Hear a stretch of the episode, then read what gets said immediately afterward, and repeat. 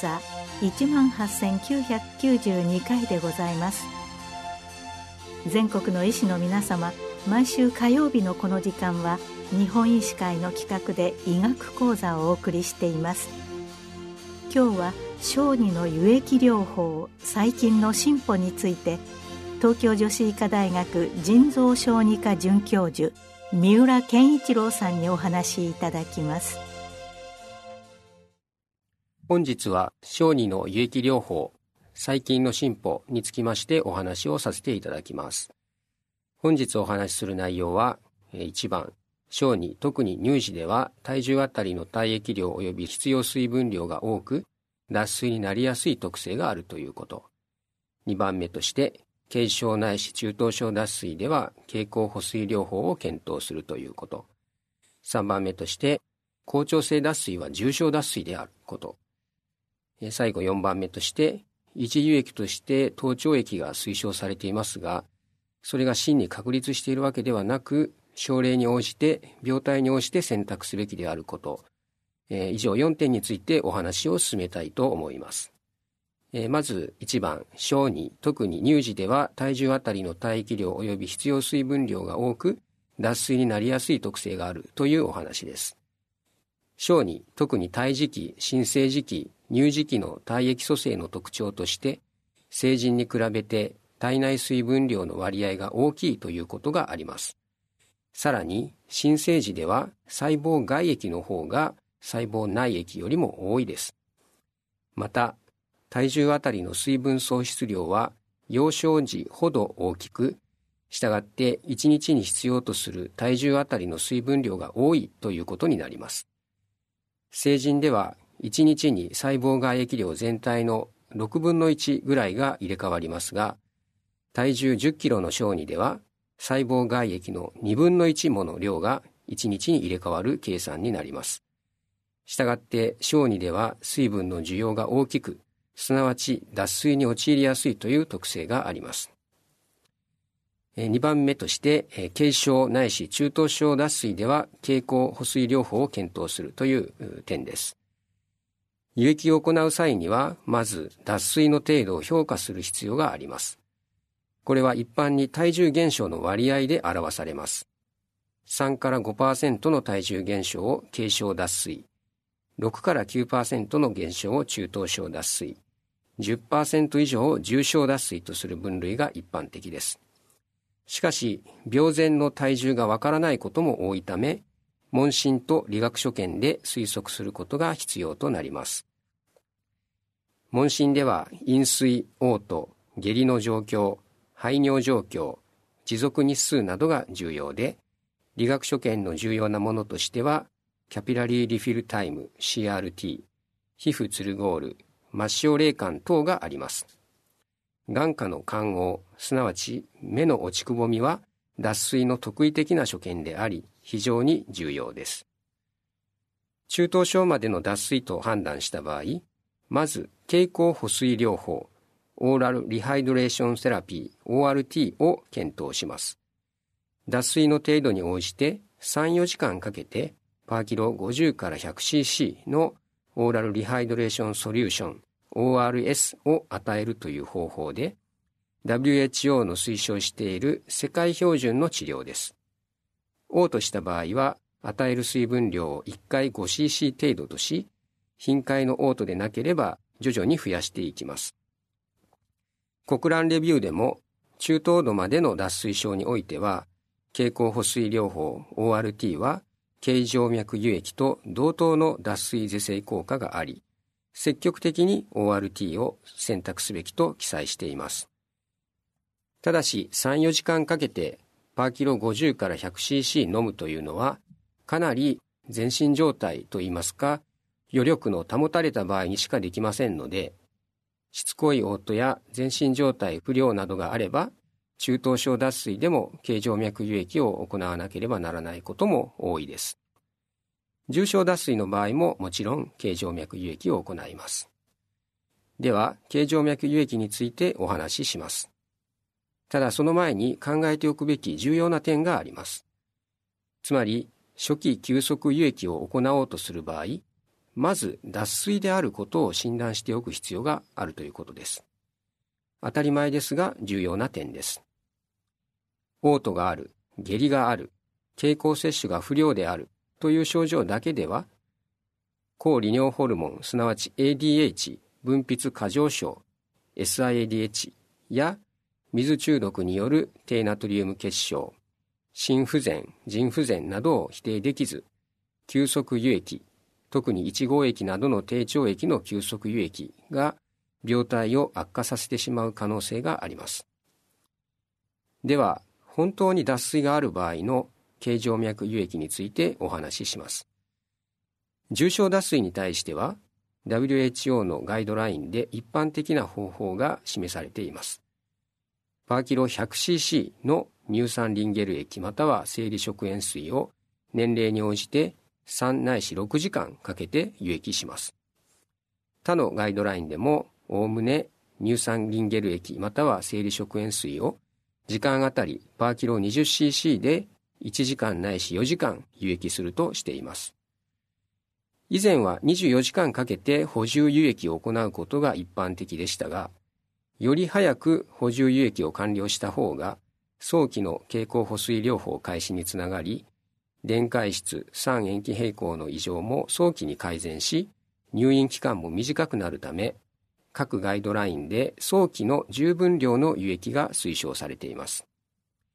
一方、中等症脱水に関しては、確固たるガイドライン等はなく、頭頂液または1号液のような低腸液を時間あたりワーキロ10から 20cc で開始するのが一般的と考えられます。さて、脱水の中でも少し特殊な校長性脱水についてお話しします。3番目の校長性脱水は重症脱水であるというお話です。例えば、血清ナトリウム値が140から160ミリモルパーリットルになったとき、これがすべて自由水の喪失のみで起こったとすると、細かい計算は省略しますが、計算上7.5%体重が減った、7.5%脱水になったということになります。実際には溶質である電解質もある程度一緒に喪失しますので、それ以上の脱水、10%程度の脱水はあると考えられます。つまり重症脱水ということです。しかも、校長性脱水では、理学所見で重症度を見誤りやすいという点に注意する必要があります。校長性脱水では細胞内から細胞外への水のシフトがあるため、血管内容量が保たれる方向となり、皮膚ツルゴールも低下しにくいからです。重症脱水では理学所見上は過小評価となりやすいことに注意が必要です。校長性脱水では当然ながら十分な自由水の輸液が必要です。ショックであれば、まず頭頂液のボーラス投与をせざるを得ないと思いますが、頭頂液を使用すると往々にして血清ナトリウム値はさらに上昇してしまいます。循環動態がある程度安定しているなら低腸液輸液で十分な自由水を補充する必要があります。維持輸液に移行した後も十分な自由水の補充が必要です。輸液量としては後で述べますホリデー・セガールの式よりも多い量、例えば1.5倍の量が必要です。高ナトリウム結晶の補正については従来より1日10ないし12ミリモルパーリットル以内の低下にとどめることが推奨されていますが、最近重症患者における高ナトリウム結晶の補正に関して、これより補正速度が速くても生存率に影響しないことも報告されています。一方、低調性脱水では、頭頂液の輸液が基本となります。まずは時間あたりパーキロ10から 20cc で数時間点滴します。低調性脱水では脱水のパーセンテージは高くないことが多いです。というのは、尿中や便中の電解質濃度は通常血清中の濃度より低く、つまり低調です。低調なものが失われただけであれば、残った体液は相対的に濃くなり、高調性脱水になるはずです。例えば、重症な下痢では高調性脱水の危険があります。逆に、低調性脱水、つまり血清ナトリウム値が低くなるためには、低調な水分を摂取している必要があります。つまり、ある程度は飲めているということになります。これに、嘔吐や発熱等による非浸透圧性の刺激による ADH 分泌の影響も加わっていると考えられます。したがって、低調性脱水の維持輸液では、高調性脱水とは対照的に輸液量は絞る方向で考えます。もともとある程度は飲めていて、経口摂取菌とする必要はあまりないということと、非浸透圧性の刺激による ADH 分泌を考慮する必要があるからです。この点については次の維持輸液のところでもお話しします。では、4番目の維持輸液のお話です。結論としては、維持輸液としては、頭頂液が推奨されていますが、真に確立した輸液の種類や速度はなく、症例に応じて、病態に応じて選択すべきであるというお話です。健康な小児が1日に必要とする水分量からホリデー・セガールの式が提唱されました。すなわち体重10キロまでは1日あたりパーキロ 100cc、次の10キロ、すなわち体重20キロまではこれにパーキロ 50cc を上乗せし、それ以上はさらにパーキロ 20cc を上乗せするというものです。また、1日に必要な電解質量の計算から有機製剤としてはナトリウム濃度35ないし 50ml パーリットルカリウム濃度 20ml パーリットル程度のものが適当と考えられましたしかし1990年代以降非浸透圧性の刺激による ADH の分泌更新と低腸液の輸液に起因すると考えられる遺伝性低ナトリウム結晶が認識されるようになりそれによる痙攣や死亡例が次々と報告されました。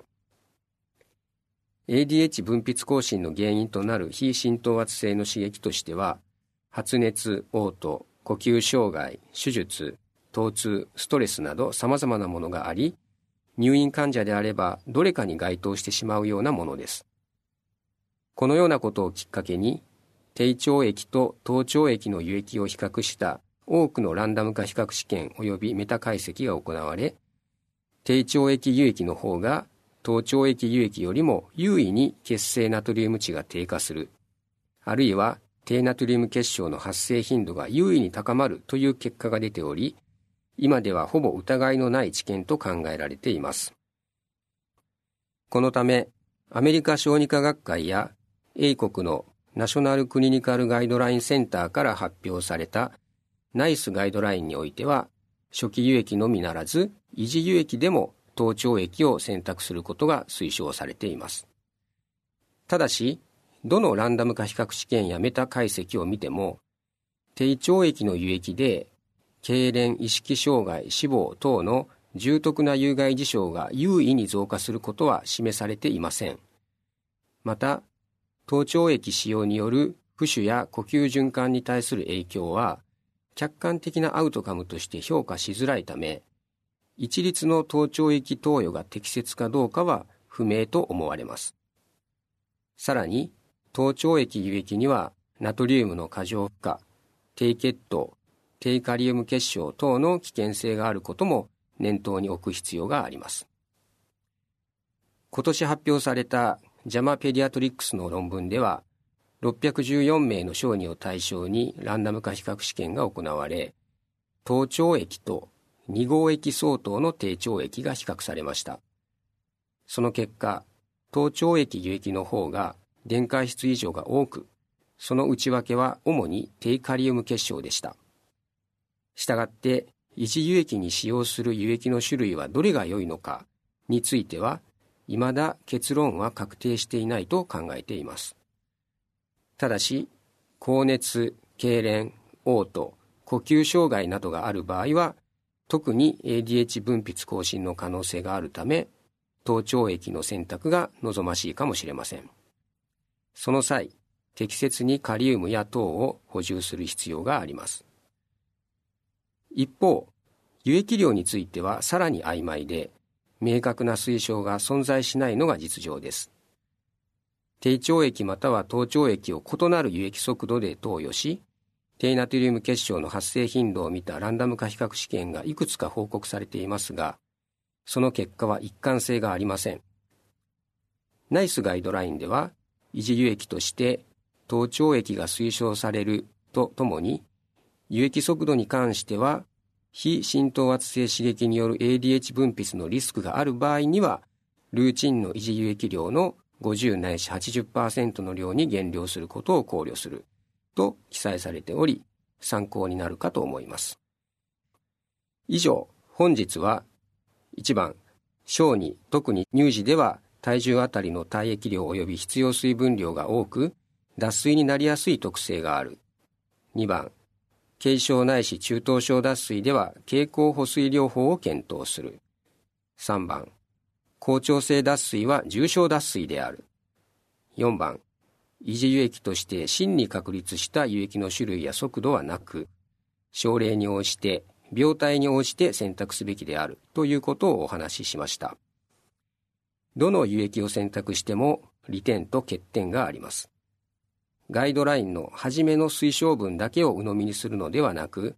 個々の症例の病態を理解し、把握し、それぞれに応じた輸液選択をすることが重要です。さらには、各輸液製剤の利点と欠点をしっかり認識して治療を進め、その後の血清電解質の再建や尿量の把握、必要に応じて尿中電解質を参考にして治療を微修正していくことがもっと重要と考えられます。実はガイドラインの本文にはそのことまできちんと記載されています。これは昔も今も変わらない重要な臨床のプラクティスと思っています。本日のお話が少しでも小児の日常診療や輸液療法の参考になれば幸いです。今日は小児の輸液療法最近の進歩について東京女子医科大学腎臓小児科准教授三浦健一郎さんにお話しいただきました